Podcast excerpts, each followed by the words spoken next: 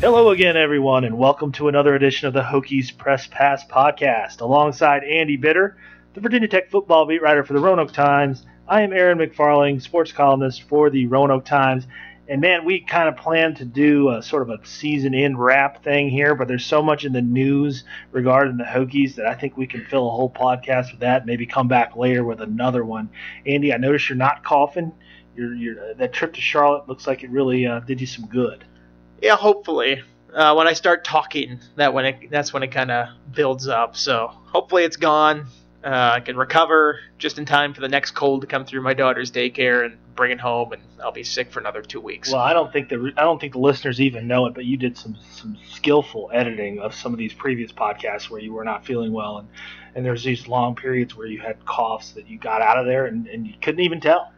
Well, I think you could tell if you listened closely enough. The editing wasn't exactly seamless between the two. It's it's like, well, I guess we need to go to the Belk Bowl on this particular. it's like, yeah, if you listen carefully, you can hear the edits. But uh, yeah, hopefully not too much coughing this time.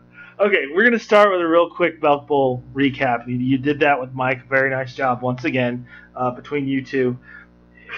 When you're with your moonlighting cast there, then we're gonna get into the mass exodus of players here, starting with Jerod Evans, and we'll get into Ford. We'll get into Bucky. We'll we'll talk a little bit about Facyson. He still has a decision to face as we're taping this. Kind of what all this means, and we'll also look a little bit at the running back position, which I think didn't go the way I thought it would this season. And then we'll uh, break down the national title game at the end. How's that sound? That sounds good. Okay, let's get right to it. Belk Bowl. I mean, Hokies 35 24. I went back and listened to our last podcast, and your prediction was, I believe, 38 27? Uh, something like that. I think you had the margin of victory exact. Yeah. And it was, you know, a field goal on both sides. Uh, uh, clearly not the way you probably thought they were going to get No, to I clearly said they were going to be down 24 nothing at the halftime, score 35 straight points, and win it by 11. I mean, don't you read what I write, Aaron? Well, I heard you and Mike talking, and, and you, you sounded like you guys, both of you thought that they were dead in the water at, at half. And I, I, you know, maybe I'm overstating what you guys said, but I mean, I, still felt like they had a flicker of hope at the half. I mean, they weren't playing well, but I still felt that they had a chance. I, you know, they could put up 30 points if they had to. Well, uh, if you're going to do it against a team, Arkansas defense is the one to do it. Uh, they, they'd given up, I think, 28 points or more in the second half four times that year. Uh, it's not like Arkansas was running the ball straight through them. It's, uh, they were still struggling to run the ball. Uh, you know, I thought they might have had a chance. I, I didn't think uh, it would happen as quickly as it did. I mean, they essentially erased that deficit in 18 minutes of game time. Uh, I figured if they were going to come back, they were going to need every single possession all the way down at the end. That's why I kind of, you know, when they went, they punted on fourth and one on one of those. I'm like, you can't be wasting these possessions. And it turns out they, they could because they had so much of a, a comeback in such a quick amount of time. But My tweet was roll the dice. roll the dice. Riverboat Gambler, B1. Uh, so no, I, I mean they've been down 17 nothing in the first quarter against uh, Notre Dame earlier this year. I thought this was more like the Georgia Tech game, where I think that was 20 to nothing at halftime, and they really hadn't done anything in the first half or shown any sort of flicker of life or anything. So I thought it was more like that, and I didn't think they'd come back. But I don't know if I completely shut the door on it. I mean, obviously, very very small percentage, but uh, they did it, and it was an impressive comeback. Yeah, and you know Georgia Tech's going to possess the ball. I mean, that adds to the fact That's true. Yeah. that you think that it's, it's going to be a lot tougher. And you're right. I mean, for them to just get force four turnovers in that second half, three of them leading to direct touchdowns, uh, to get them back in that game was incredible performance by the defense. I short changed the defense big time in my column after the game, but no, no question they were sort of the, the heroes on, of the night for Tech.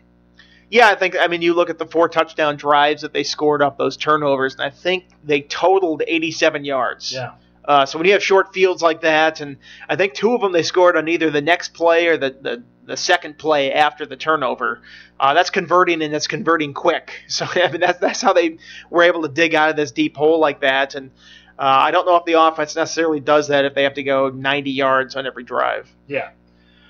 So I'm watching the Rose Bowl. I think it was during the Rose Bowl game that Jerod made his announcement. Jerod Evans. Uh, speaking of it, does any other game called the Rose Bowl game?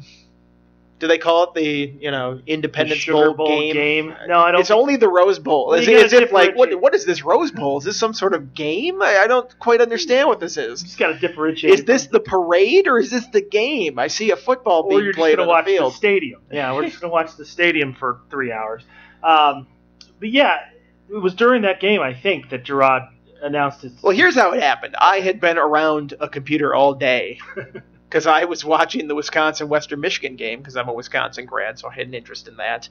Uh, started watching the, the, the Rose Bowl game, as we call it, and uh, we needed something to eat, so I was going to go, go out grab a pizza real quick. And as I'm out, that's when Isaiah tweeted that he's going pro. I'm like, I've been by a computer all day long, and this is when the news comes out. Like, great, this is going to just be you know, something to deal with tonight. So I rush home and I write the story. And as I'm writing the story, Jerod puts out his tweet with his message that he's going pro. And I'm like, well, there you go. The next couple hours here trying to, to get all this thing together. It just kind of a you know happened all at once. And I, I think it was expected. I always kind of expected Ford to go, even though on the last podcast I hedged a little bit. Uh, you know, with some of the things that he had said along the way. Uh, I had heard that Evans was leaning that way hard, uh, so it wasn't necessarily a surprise. It was a surprise from a week ago. Uh, I didn't think he'd possibly uh, consider going pro then, but once I heard that he was sort of intent on doing it, uh, you know, he's sort of a headstrong guy. I think he was going to press forward with that. But it all happened at once, and uh, you look at it, and I tweeted that that night. I mean, Virginia Tech is losing its all-time leading receiver, its record-setting tight end, and a quarterback who was a one-year wonder who broke eight school records. That's a lot of offense to lose from one team. No doubt. Now you can blame me a little bit, I think, for this being such a surprise because, I, as I told you before, I sat with Jerod for good 20 minutes before that, the day before the game, the day before the Belk Bowl, and not once did I or any other player or any other reporter ask him, "Hey, are, are you definitely coming back next season?" I mean, we do that dance with everybody, but I didn't even think to do it with Jerod because I just didn't think it, this was going to happen. Now, Well, here's the thing. I did ask him that in the lead up to the bowl game. Did, It was one of those uh, media sessions, and I asked him, I'm like, you know, we, we talk about Bucky and Isaiah. Do you have an NFL decision to make after this game? And he gave me the, I'm only focused on the game. So I imagine if you had asked him that at the thing, he's like, I'm focused on the game. That's all our only focus is. Uh, I was not around him after the game when I think Norm Wood was the one who asked him, you know, are, are you planning on coming back? And he said, you know, we'll talk about that later. I think that was a more clear indication of what his intentions were. But I did ask him before the bowl game, and he gave sort of the non-answer that every guy did. So I just kind of brushed it off. I'm like, well, they're they're well trained on this. They're not going to say anything before it. Well, in the post mortem here, we're going back to that interview. I'm kind of looking back at it and saying, man, I'm seeing some clues in that interview setting that I should have picked up on that I didn't. And and what I'm talking about is basically, you know, we knew that Arkansas struggles uh, with running quarterbacks. So a lot of the questions were, you know, hey, are you going to run for a ton of yards? Are you looking forward to facing a team that struggled against a run? You were the leading rusher this year. Uh, how much can you run for against these guys? That kind of thing and, and every single answer was sort of like, "Yeah, I'm a pass first guy, um, but I'll run if that's what we need to do to win." Uh, I, you got to ask the coach what we're going to do because I'm not going to tell you. But uh, you know, you could sense that you know all this running that he's done. Uh, some some people really embrace it, I think, and I don't think he ever really embraced being that much of a rusher. Um, and I think that might have factored into his decision here. Yeah, I think. I mean, at various points in the season, we'd ask him about the rushing load that he had, and I was like, "Well, I'm a quarterback, so I like passing it." Yeah. and I don't know. But he also would always say, "I'll do whatever it takes to win." So you kind of you know put those two things against each other. It's like, well, I, I don't think about it too much. Uh, he had 204 carries this year. That's a lot. And that is uh, that is more than a guy that's a quarterback who's running every now and then. And when you carry it that many times, you take a lot of punishment. I mean, there were games where they ran him into the line and uh, he'd get pounded quite a bit. And he's a guy who's had an injury history. Had an ACL tear uh, when he was at Air Force in his, uh, his uh, freshman season of college. So uh, there's a history there. I have to imagine that that factored into it. Uh, I actually called him yesterday and thought I had something set up to talk with him later, and then it turned out he didn't want to talk about it and referred me to his agents. So we'll see what his agents have to say about that. But Jerod right now is not saying anything about his decision. But so that sort of leaves us guessing at some of the reasons why he, he wanted to do this. But I, I certainly think the injury factor and the way that Tech used him uh, is such a, a big factor in the running game had to be a factor. Well, here's another thing. In hindsight, he knew exactly how many carries he had to that point in the season. I mean, I asked, I said, you know, how good has this rest been for you? How much did you need it? And his reply was, hey, man, when you run 187 times, uh, you're to need it. like, if you know you're you're rushing not not your rushing yardage total, but how many times you've toted it. That's another hint that uh, that, that maybe been, been on his mind a little bit. Um, and you know, look, the way they use their running backs, and we're going to get into the running back situation a little bit later here too. But maybe we can just tie it in right now. I mean, the the fact that the no real running threat, consistent running threat emerged, and we know, you know, they don't care who gets the carries and so forth was it realistic for Jerod to look at this current situation and say, if I do come back, I'm going to be running my butt off and I'm going to be putting myself in harm's way quite a bit? Well, I think offenses evolve and player use evolves. I remember when Logan Thomas was thinking about going pro after his junior season. Uh, that was a big deal in his mind. Was how much are they going to use me as this this running guy? I mean, I think it was the 2012 season was his junior year, I think so. maybe I'm thinking 2013. Whatever it was, they had used him as sort of a battering ram for a couple straight years, and that was one of the big things with when they were picking out an offensive coordinator. Uh, and ended up hiring Scott Loeffler. Is you know I want to develop as a passer. I don't want to be this guy who's just going to run to the the line every time. And uh, he still did run quite a bit his senior season, but I think uh, Loeffler was more of a hey let's develop this guy as a passer type of thing. Uh, so you know that can change over time. I, I, think you look at Fuente's use of quarterbacks. Uh, Paxton Lynch, his sophomore year, second to last year at Memphis, uh, ran I think 113 times, had 13 touchdowns. Uh, the next year he ran it 87 times, I think, and had two touchdowns. So obviously the use changed a little bit in there. Uh, college is always tough with the, the rushing totals because sacks count into the, the number of carries that you get. But uh, I think he became more of a passer the later into his career he got. So I, maybe that same evolution could have taken place here. Uh, maybe Jerod didn't trust. I, I, think he's a more elusive runner than Paxton Lynch. Certainly uh, brings a lot more to the table. And if you're a coach and you have that sort of ability, uh, are you are you approaching it and going, well, are we using this guy to his fullest potential? And is you know is the team benefiting to the fullest potential if this guy's not running? Um, you know, I think the running back situation is something that uh, could sort itself out in the future, but I, you know, we will talk about it later. But I, I don't really see a clear cut guy emerging from that group or more carries coming. And then if you're Jerod and you're looking at the guys you're losing, uh, losing Sam Rogers, who was somebody that was reliable that they could give the ball to every now and then, losing two wide receivers in Bucky Hodges and Isaiah Ford that, uh, you know, first and fifth reverse that. Uh, Isaiah Ford's first, Bucky Hodges fifth on the school's all-time receiving list. Uh, you might think, hey, maybe they'll run me more next year because there aren't that many passing options. I, I just think uh, there's probably not one silver bullet reason why he went, but a combination of things. But I would imagine that uh, his usage and uh, the kind of physical toll that he took would be a big one. What do you think of his prospects for the for the NFL?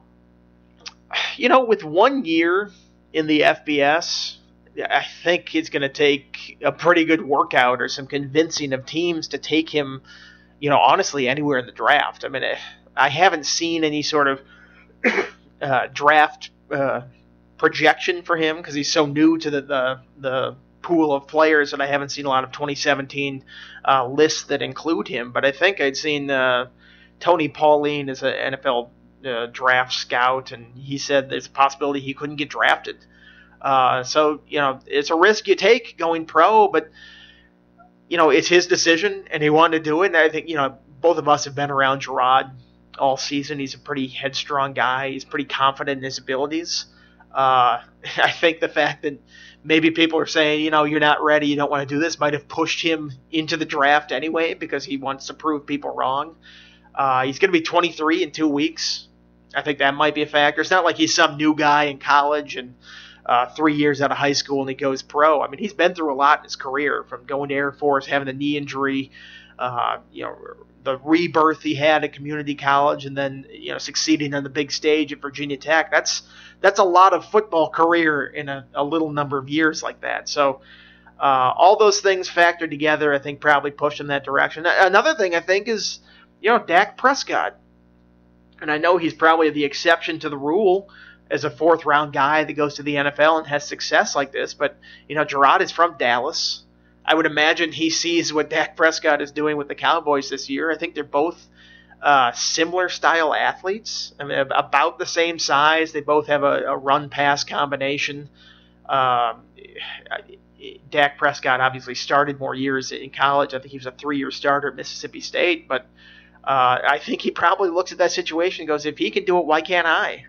Uh, you know, again, these are all questions I would have loved to ask him the other day and, and see if uh, this was sort of his thought process with it. But the more and more I look at all the reasons that he could possibly do it, I can make an argument for it. I don't necessarily think it was the right idea. I think he probably could have benefited by coming back and improved his stock quite a bit. But uh, at the same time, you can never fault a guy for looking out for his personal health and, and wanting to get to the highest level he can. Well, and his favorite quarterback is Cam Newton.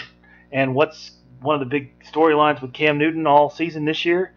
You know, whether or not he gets the same amount of calls as other quarterbacks because he's not happy with what happens when he runs the ball. He's getting hit a lot and, and hit hit hard. And, um, I, you know, I, I can't imagine that that's he, he really does admire Cam. And it, Cam – he admires uh, Aaron Rodgers, which you know who wouldn't? Uh, you know he admires Tom Brady, but I mean, uh, but I think he wants to be a pass first guy like like Cam, and also run when when need be. That's the kind of thing. Yeah, the other thing about Cam is you look at sort of the parallels between their two careers. Uh, obviously, went to junior college for different reasons. Cam Newton had some trouble that he got into in Florida. Went to Blinn College in Texas. Uh, Jerod left Air Force, it kind of wasn't the lifestyle for him and went to Trinity Valley. And those are both in the same junior college conference.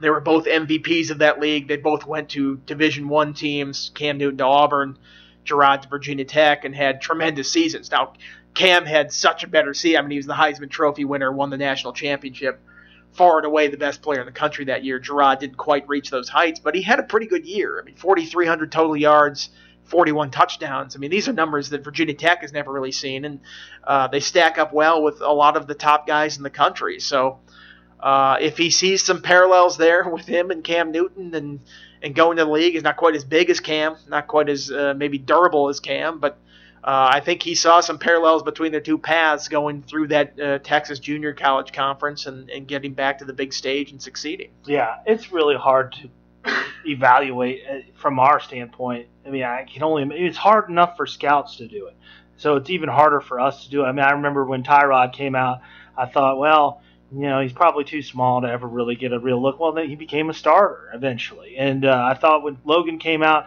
they would, you know, fix some of those things in his mechanics uh, once he got in the pros, and he would get in there and and, and figure it out and, and be a starter at some point. That never happened. Um, he's what last seen uh, as a tight end on somebody's practice squad, right? I think the Giants signed him. Oh, who was it? Is it Detroit or somebody signed him to their Bills? The Bills signed him to their actual roster, I think.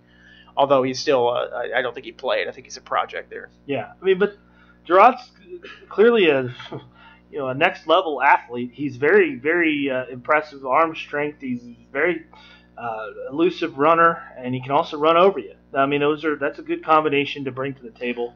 Uh, you know, I'd be interested to hear what the Mel Kipers of the world. Yeah, I really think. wish they had one of those teleconferences coming up. I, I, think they will, and once the declaration date is done, uh, might have McShay or somebody like that. I, am eager to ask them what their opinion of.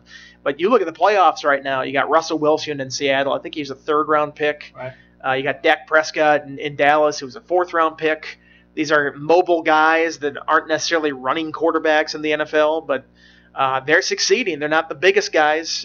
You know, I think there's a chance if he finds the right situation, but it is a risk to go there right now because there are no guarantees in the NFL. There's no guarantee that he even makes a roster by doing this. But like I said, he's very confident in his abilities and think he can do it. Where does this leave the Hokies in the quarterback position? Very inexperienced. Uh, the only scholarship guy that will be uh, or on the roster right now who will be there in the spring is Josh Jackson and he's a freshman who redshirted this year. Uh, arrived last winter and went through spring ball, and then sort of got in everybody's radar in August when Fuente said that he was in the competition. Uh, actually said it was a three-way competition in August just because of the poise and the, you know, decision making he had made at practice. I, I still kind of wonder whether that was a motivational ploy by uh, Fuente. I mean, if if Jackson truly was in the competition with Evans, then the Hokies are in good shape. if he was Right. if he was right there neck and neck with Evans at all, so that's why I kind of wonder if. Uh, you know, Fuente was trying to push Evans to get over some hurdle that he might have had in August uh, by saying this other guy's in the competition too. But uh, you know, he hasn't thrown a pass in a college game yet, which has to give them a lot of pause. But he seems to do enough good things last offseason that they think he can be a guy that can be a pretty good starter. Uh, they have Hendon Hooker, who was not going to enroll early, uh, 2017 cla- uh, class quarterback. He's now going to arrive early so he can go through spring ball. You have Jack Click and Chase Mumau, I think is how you pronounce his last name, uh, two walk ons that'll be here. Uh, you need more than that. Uh, you need more than just a, a redshirt freshman, uh, a true freshman, and a couple walk-ons if you want to feel comfortable about your quarterback room. So that's why I would imagine that Virginia Tech is going to be in the quarterback transfer market this offseason. Uh, I know people kind of look at the, the big names like Malik Zaire and all these you know major conference guys.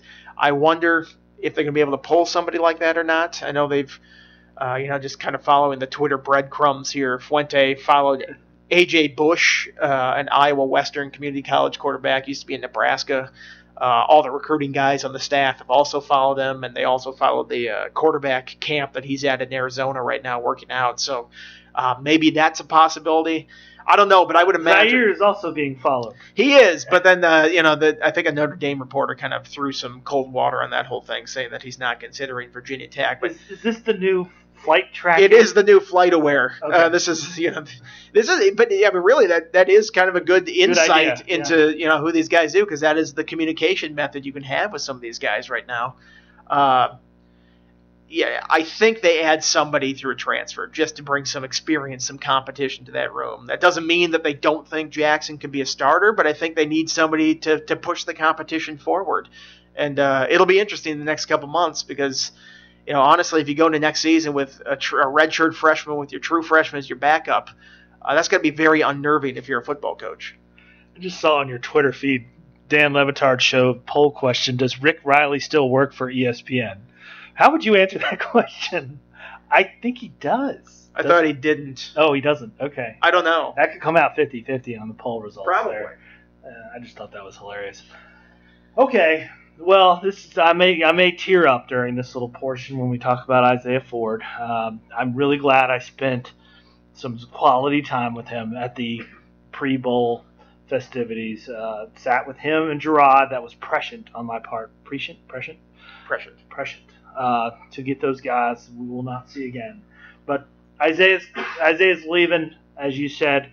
Uh, not a huge surprise. You hedged a bit, but you kind of always felt like he was heading that direction.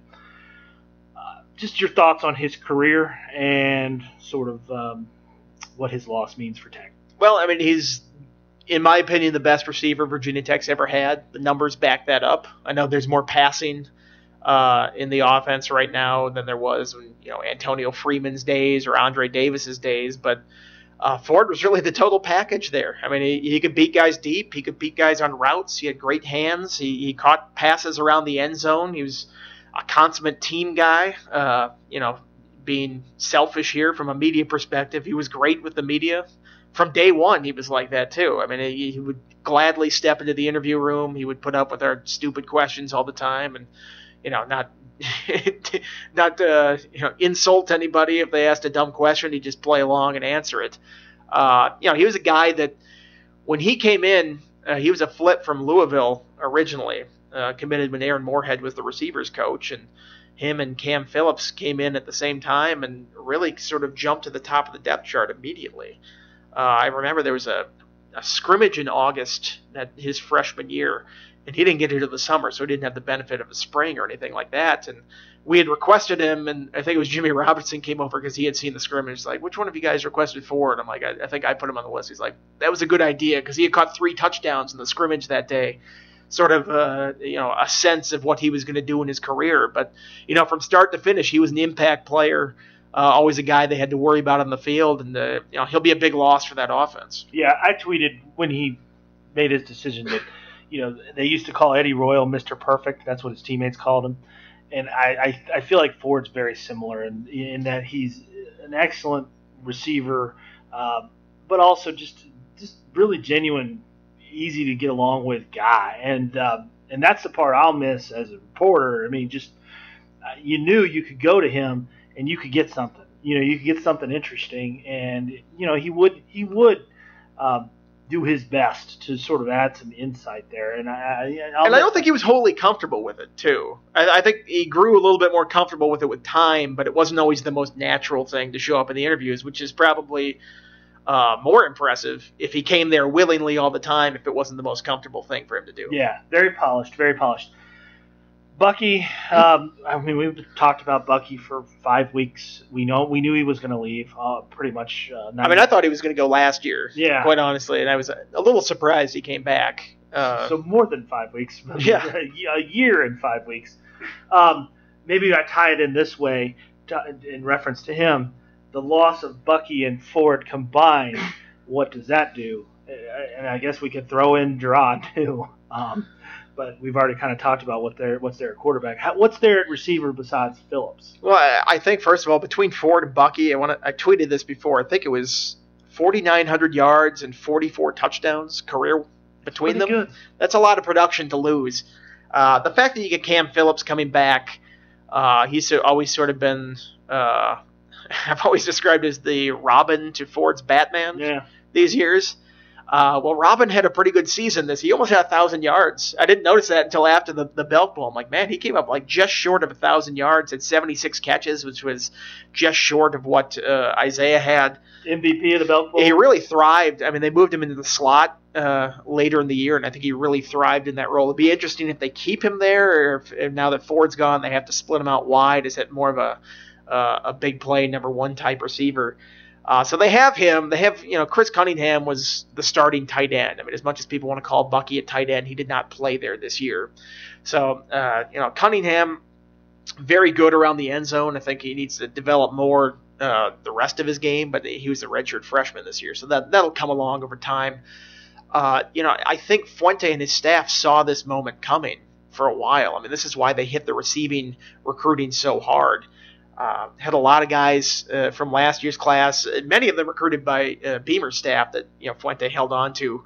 Uh, Phil Patterson, Eric Kumah, Divine Deablo, Samuel Denmark were, were the four big guys in that class. I think Divine Deablo probably played the most this year, even though he didn't have a lot of catches. But he's he, had a devil of a time cracking yes, that lineup. He really. You just couldn't resist with that, could you? No, he had. Uh, you know, he he's a big guy. I think he's like six four. So if you're looking for somebody to sort of replace the body type that Bucky had, I think Deablo might step into that role. Uh, C.J. Carroll actually played very well in the slot this year. He was injured for the bowl game. Uh, you don't think of him much because I think he's generously five six, five seven, something I mean, like that. but another Danny Coale. Yeah, he's a he's a jitterbug type guy across the middle. That a Wes Welker, a Danny Coale. We're falling into the sports writer trap here. Oh, you can only compare maybe. You can I only mean, compare short white receivers to other short white receivers Is the sports writer trap here. Uh, but it, I mean, he had that big catch against Notre Dame that sort of jump started them uh, in that game. I, I think he could be a factor. I think. Uh, there's a big class of freshmen coming in where they have uh, you know uh, Caleb Farley and Kalil Pimpleton, which is a great name. Uh, a bunch of guys uh, coming in there that could maybe factor in, especially the guys that get here in the spring ball. So uh, while you're not going to be able to replace sort of the, the production of those two with two guys, I think with a collection of guys in the aggregate, you can at least do a decent job of spreading the ball around and, and getting that kind of yardage. I, I, don't think you'll approach the kind of offensive production they had from the receivers this year because it was you know probably the best receiving trio that they've had ever at the school. But uh, you know Fuente likes to get a lot of guys involved. Uh, Henry Murphy is another one I didn't mention before. Uh, who kind of did a little bit more as the season went on. But Fuente likes to get a lot of guys involved, and maybe this makes it easier to spread the ball around without worrying, like, oh, I'm not getting this guy enough touches because he's one of our star players. Yeah. Other side of the ball, uh, Brandon Facyson still has a decision to make. Uh, as of this taping, he has not uh, said one way or the other. Which way do you think he's leaning? Do you think he'll be back? I don't know. Uh, he's a guy that uh, I would have thought that would come back, but he's graduated. He walked in December. Uh, he's, you know, I look at some of these draft boards or these draft listings, and he's pretty well thought of in some of these, better than I thought he would in some of these things, just given his injury history. And because of that injury history, he's had a streak of health here where you wonder, uh, you know, do you try to just go on a high, on a healthy note, uh, go when your your knees are still, you know, pretty good and have held up for an entire season like this. Uh, interesting thing about him, he had five interceptions that first year. I don't think he's had an interception since then hmm. in his career. He's been a, a pretty decent cover guy. Had some had some lapses this year where I don't think maybe he was as sharp as, as he was at times last year. But you know, he's somebody who was here four years. He had the injury where he had a medical red shirt. Uh, when he came in, he and Kendall Fuller talked like they'd be here three years and then off to the NFL together. So uh, the fact that Kendall's in the NFL doing that and, and Brandon is still in college and you know kind of always envisioned that they would go to the NFL together, it wouldn't surprise me if, if he also goes. I know at one point, I'm not sure if this is still the case, Facyson wanted to go to medical school.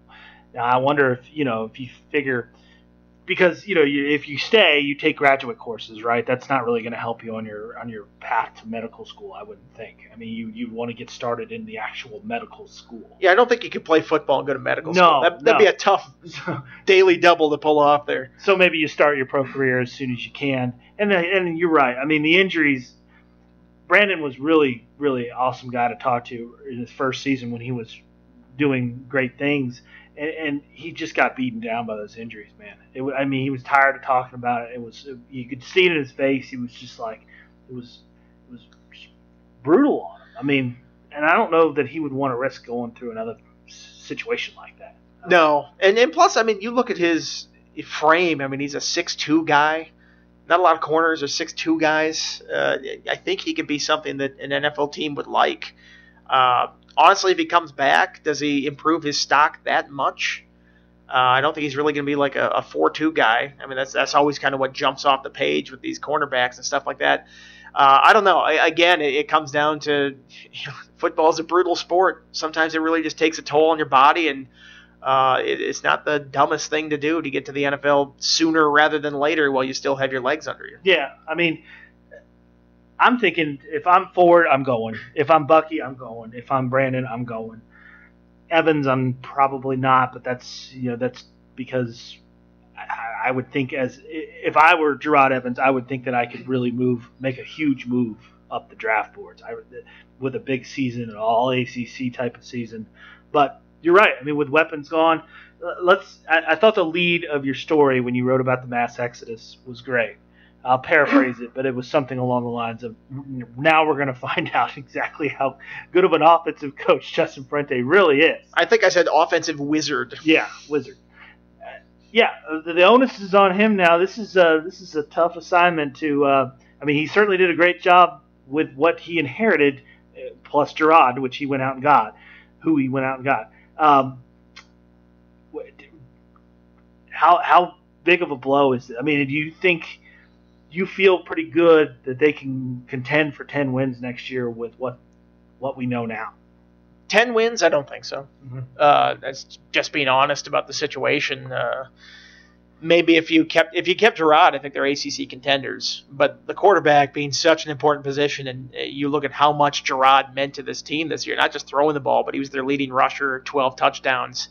Uh, you lose that, that's a huge question mark to have with the team. And I know they have Bud's defense, and I know they've uh, recruited okay. They're bringing guys in, but it, it's going to be a really young offense, I think, next year in a lot of spots, a lot of crucial spots.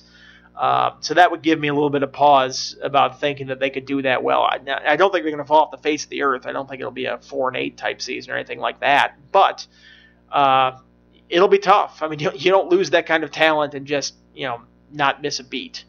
But if there's an offensive coach that's going to be able to handle that and sort of mitigate those losses a little bit, I think Fuente has a scheme that's worked at several stops. It's worked with uh, new players coming into new roles and coming and going. And uh, I mean, for gosh sake, he, he, turned Memphis into an offensive juggernaut by the time he had left there. Memphis had nothing yeah. to work with initially. So uh, I think I've seen a lot of Hokies fans saying this. It's like if it was any other coach but Fuente in charge, I'd be worried. But Fuente seems to know what he's doing on the offensive side of the ball. That, doesn't mean it's going to be easy. That doesn't mean uh, I think he'll have some frustrating times in spring and in August when it's like, oh, these guys aren't developing as fast as I'd like them to, and he'll probably be a little bit surly in the you know to interviews uh, more so than he was last year. But uh, I think he's a coach that can come up with some ways to to move the ball in unique ways and find different guys that can do different roles. And the offense might not look as much the same as it did this year because the strengths of the offense will be different. So it'll be interesting to see. But he, you know, he's an offensive mind and he's a guy that's done it before. So I would imagine that he would at least put a competitive product on the field. Well, you raised a good point off air. Big picture wise, you think of Virginia Tech, you think you know the DBU reputation and all that. You would think if there's a mass exodus, it's going to be defensive guys. I mean, what do you make of the fact that that so many offensive guys are are gone? Uh, is that a credit to Fuente? Is that a credit to the guys who recruited him? Is it, is it uh, I don't know, just one of those things because maybe it's a domino effect, like you said before, where Jerod's looking at uh, the receivers going and saying, mm, maybe this, you know what I mean? Like to see three very high-profile players under underclassmen uh, pack up and leave. What what do you make of that as a whole, collectively? It's tough to say. I mean, it, like you mentioned, I mean these were guys that were brought in by different coaches. Yeah. I mean, Bucky was brought in by uh, you know, the staff that had Stinespring and Mike O'Cain, Mike O'Cain back in those days, and they were going to play him at quarterback to succeed uh, Logan Thomas. Uh, Loeffler comes in, he switches him to tight end where he really thrived. Uh, with Loeffler and Aaron Moorehead, they were you know key guys in getting Isaiah Ford to come here and, and putting him out there right away and succeeding. And Fuente comes in and brings in Evans, and he he has a great year, and the other two continue to take off. So uh, there's not really like a common thread between the three, but I, I think uh, if you're going to take away anything from this, it's that Virginia Tech is not your father's Virginia Tech when it comes to offense. I mean, this is a, a, an offense that's capable of having these kind of big numbers and having these guys put up big years and going to the NFL early. And yeah, they've had some guys do that before. I mean, obviously Michael Vick, the running backs uh, that have left early before, but uh, to have it three kind of you know quarterback, receiver, tight end, if you want to call Bucky that, uh, this year where he played. Uh, to sort of have that diversity of, of offensive players all come out in the same year, I think it's a, a testament to the kind of offensive year that they had because uh, that wouldn't have happened a couple years ago. And I don't think you would have seen these guys go pro after a season where Virginia Tech ranked 98th nationally in total offense. But you put up a good year like this, and all of a sudden, guys do that. I, you know, I think that you know you can look at it a couple ways. You can say, "Oh, this is terrible for the program to lose this guys," or you can look at it and say, "No, it's probably a benefit." I mean, I, I think Fuente can look at this and, and go on the recruiting trail and say, "Look at these guys that we've put in the NFL that are in a spot to succeed enough in college that can then go to the NFL early like that." I think that's intriguing to a lot of recruits that are out there. And uh, while it might be a blow initially here to lose these three guys all at once, I think it's something you can point to and say, "This is what we do at Virginia Tech now." Why don't you come be a part of that? And I'm sure a lot of players will see that and, and, and, open their ears a little bit. That's a good point. That's a really good point. Yeah, I've always thought of Tech not as much DBU as RBU. I mean, I you know, I for for years and years, just because of the way Frank did things, uh, being a running back at Virginia Tech was a featured position. I mean, you were really uh, a big shot on campus. I mean, you think of the Ryan Williamsons and the David Wilsons uh, that have come through here, and I'm, I'm missing a bunch. I mean, just just five or six really really strong. Kevin ones. Jones, Kevin Lee Jones. Suggs. Yeah, I mean, and now, I mean, even uh, uh, Evans, Darren Evans. I mean, a guy that was uh, you know sort of a maybe a under recruited guy out of Indiana, even though he was like all world in Indiana. I mean, turned into a, into a super, superstar here at Virginia Tech. Well, it's interesting. None of those guys went on to have much NFL glory. right? I mean, Kevin Jones probably had the most, but he had the, the Lisfranc injury that ended early. I think Lee Suggs had injury problems. Wilson had injury. Wilson with the Yeah. neck, Ryan Williams with his knees, Yeah. Darren Evans just never quite made it. So, uh, as much as you want to say RBU, once they get to the NFL, it was uh, not very much production from those guys. Or, True. Yeah, I guess if you're if you're, I guess that's why the nickname is DBU because of the success in the NFL. But when I'm looking at it from the college perspective, those are the superstars that I remember the most. I mean, I, of course I remember the the defensive backs as well, but I guess what I'm all circling around to is Travon McMillian. How many yards did he finish with this year? Hold on, I have to look it up. Uh, I mean, he was a thousand yard rusher, and we can go over our our uh, preseason over unders later. 676 yards, seven touchdowns. I mean, neither one of us thought it would be that low, right? Well, you you goaded me into picking the over to a thousand because I originally said under, and then you're like, well, let's include the bowl game. I'm like, well, he went over a thousand in the bowl game last year. Why can't he do it this year? And obviously, that was a stupid, stupid over under pick on my part. I mean, what do we make of that? I mean, what do we make? Is it? Uh, let me phrase it this way: Is Virginia Tech a less attractive place for a running back to go now? I don't know. Uh, I don't know if I go that far. Uh, I guess the usage that they have is sort of confounding for a lot of fans that have been used to seeing one guy get, you know, when when they had a featured back get 24 carries and it'd be uh, no big deal. Uh, I don't know if you're ever going to see that now, but I think a lot of places are doing that too. I mean, it, it's it's you know, I, I think you still see places that have a guy that gets tons of carries like that. Alabama is probably a great example, but uh, a lot of these places that have these sort of up-tempo offenses involve more and more guys in the running game.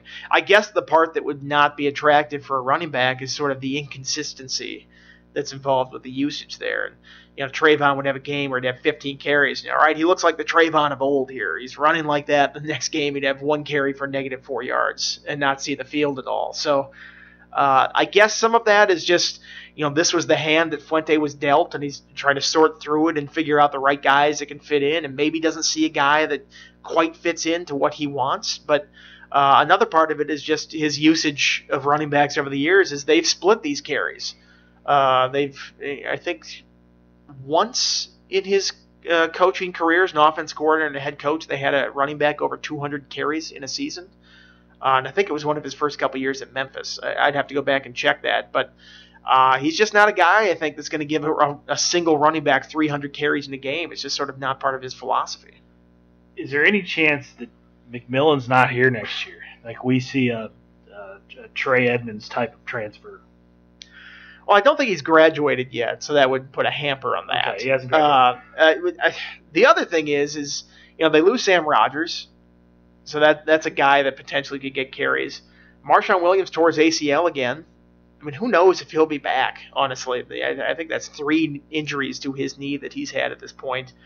Shai McKenzie's obviously had a falling out with the coaching staff. Uh, if he's going back and forth on Twitter debating whether he's injured or not, has there been with, more? with reporters?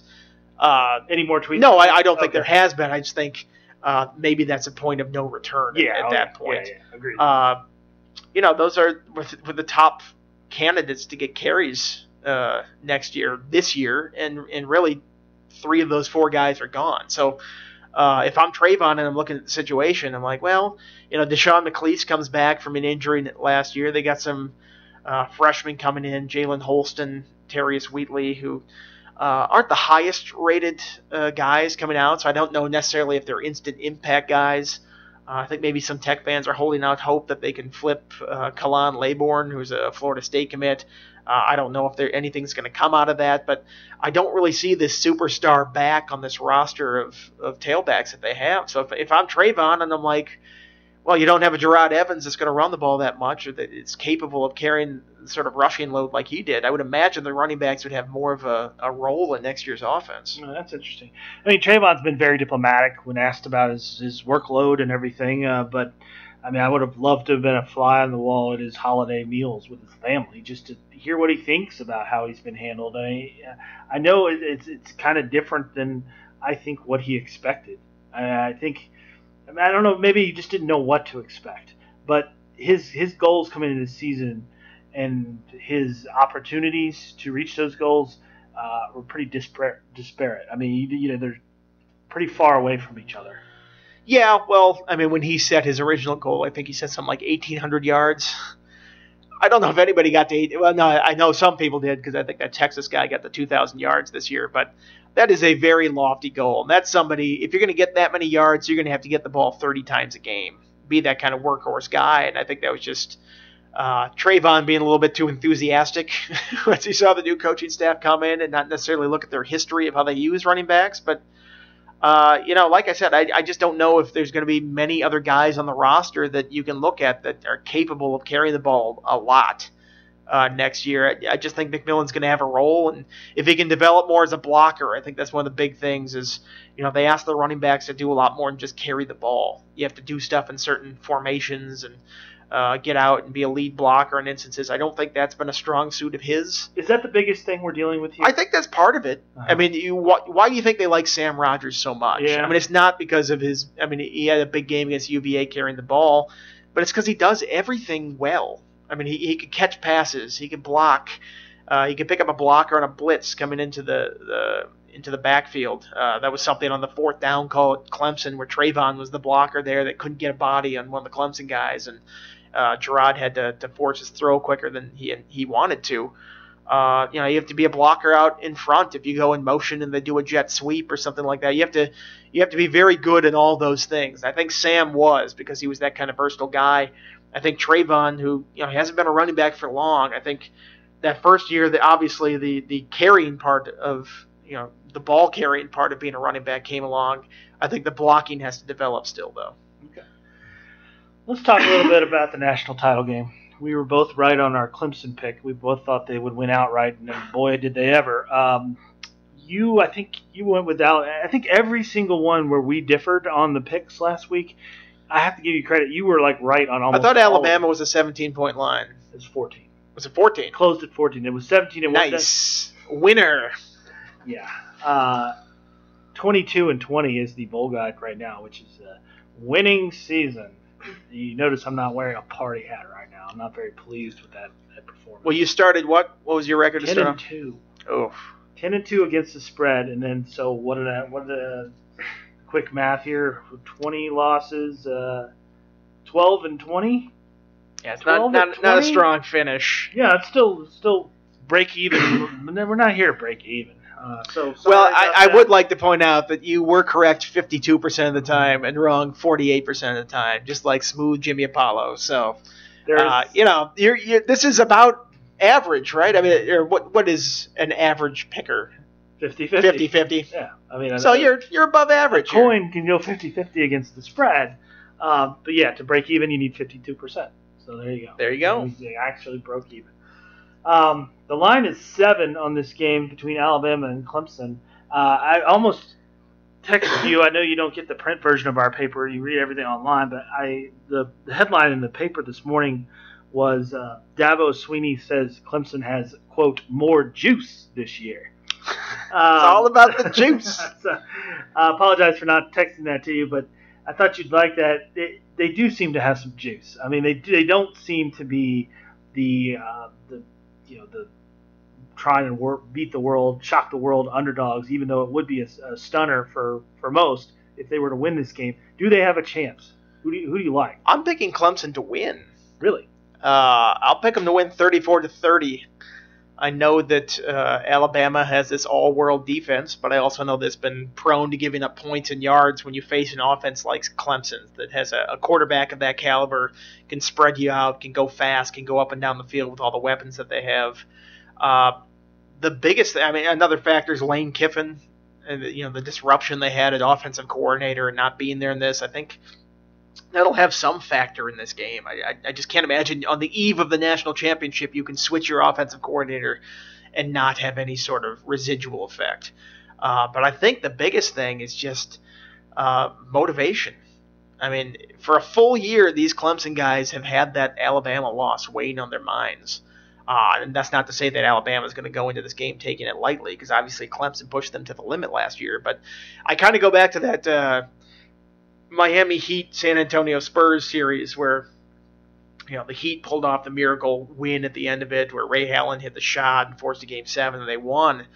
And then San Antonio sort of for a full year just sort of stewed on that loss, and they came back the next year and just blew Miami out of the water. I mean, it wasn't even close.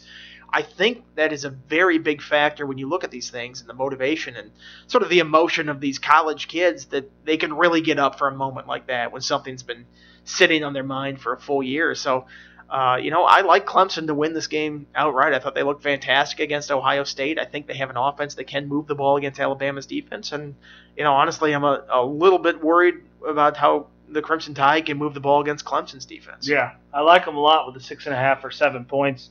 But yeah, I think a money line play might be might be a smart play there because you'll get about two to one back on that at least, maybe two and a half to one. Um, so This is the point where you have to explain to me what a money line bet is. money I'm line just is, stupid. is picking them to win straight up. Oh, okay. So Alabama, you'd have to lay like three dollars for every dollar, something in that neighborhood, and then Clemson, you just bet a dollar and you can win two fifty. This is why people should take gambling advice from you and not people like me who's asking what a money line I'm is. telling you, you did really well on the picks that we did last week. I mean, I think I had the Florida State one right, and you pretty much all the ones we differed on. You were you were you were the I think voice the of reason. I think the Wisconsin one was a push. yeah, I had it at seven and a half in the in the paper. Okay. So that was a winner actually. After the guy missed the extra point at the end. Yeah. Did you see me? I, I saw he pushes it wide right. Honestly, Western Michigan has to be the luckiest team alive in that game. They fumbled it five times and got it back all five times. They threw that miracle fourth down heave into the end zone where the guy caught it. Like I couldn't. I was watching that game. I'm like, Wisconsin should be winning this by 25 They points. should have been. What did you think of that Rose Bowl, man? That was pretty good. Well, Rose Bowl the- game. the Rose Bowl game, the part that I saw, which was just the very end, because I was trying to hammer out that uh, story of Jerod and, and Isaiah leaving. Uh, I saw the very end of it, and, and I think Penn State was up by like 14. I'm like, oh, they're going to close this out. And then all of a sudden, I see them throwing the pick at the very end. I'm like, oh my gosh, they're going to lose this game. Uh, I thought that was, uh, yeah, Penn State proved a lot of people wrong, I think, by even being in that, because I think everybody, you and I included, thought that USC would blow them out. But then I was kind of shocked how they lost that game Yeah. in the fashion that they lost that game because you have the ball with 30 seconds left. You're like, just don't do anything stupid here to lose this game. And what they do, they did something stupid to lose the game. Yeah, no doubt. All right, well, I was at uh, Tech's victory over Duke in men's basketball. They're back in the rankings uh, for the first time in a long time. Uh, uh, of course, football is ranked. I'm going to go see Virginia basketball this weekend for the first time this year. They're ranked. What are you going to do with your next uh, couple of months? I mean, I guess the draft stuff. Uh, what else? Postmortems on the season. Yeah, kind of crap? the, sort of year review type stuff. Take more of a statistical look at uh, deeper dive statistically into some of this stuff. Obviously, the recruiting side of things leading up to signing day, including one of my favorite things to write every year is looking back at the recruiting class five years ago Mhm. to see how they panned out because you know we write all these things every time somebody puts together a recruiting class and everything's like this guy's the next Michael Vick, this guy's the next uh, Xavier Adibi, and then you can look back later you're like you've got to be kidding me that those comparisons were even made because like one third of the guys even make it to the finish line from that class. So I always like to throw some cold water on the all the excitement of signing day by showing that you know a third of these guys won't even like make it to their second year in this class before they you know go somewhere else or just decide football's not for them. Uh, but yeah, it'll be that. It'll be kind of uh, trying to figure out some off-season stories before spring ball, which all of a sudden it becomes a very interesting spring ball. I don't know if we're going to see any of it, but uh, uh, storylines galore in spring ball just with the number of Yeah. replacements that they have on the offense, and uh, then kind of figure out some other ways to get through the summer, as is always the case. Yeah, well, let's get together again next week. Let's just keep getting together until there's nothing to talk about, Sounds good. and then we'll do our Simpsons draft. The long talked about but never put into action Simpsons draft. We can always talk our dogs. They're actually playing pretty well right now. Yeah, I don't think there's going to be Points a big, big straight games. listenership for the Rail Yard Dawgs. Well, get out to a game if you get a chance. Good, good, good entertainment there. Okay, well that about does it for this podcast. Thanks for being with us. For Andy Bitter, this is Aaron McFarling, and we'll catch you next time.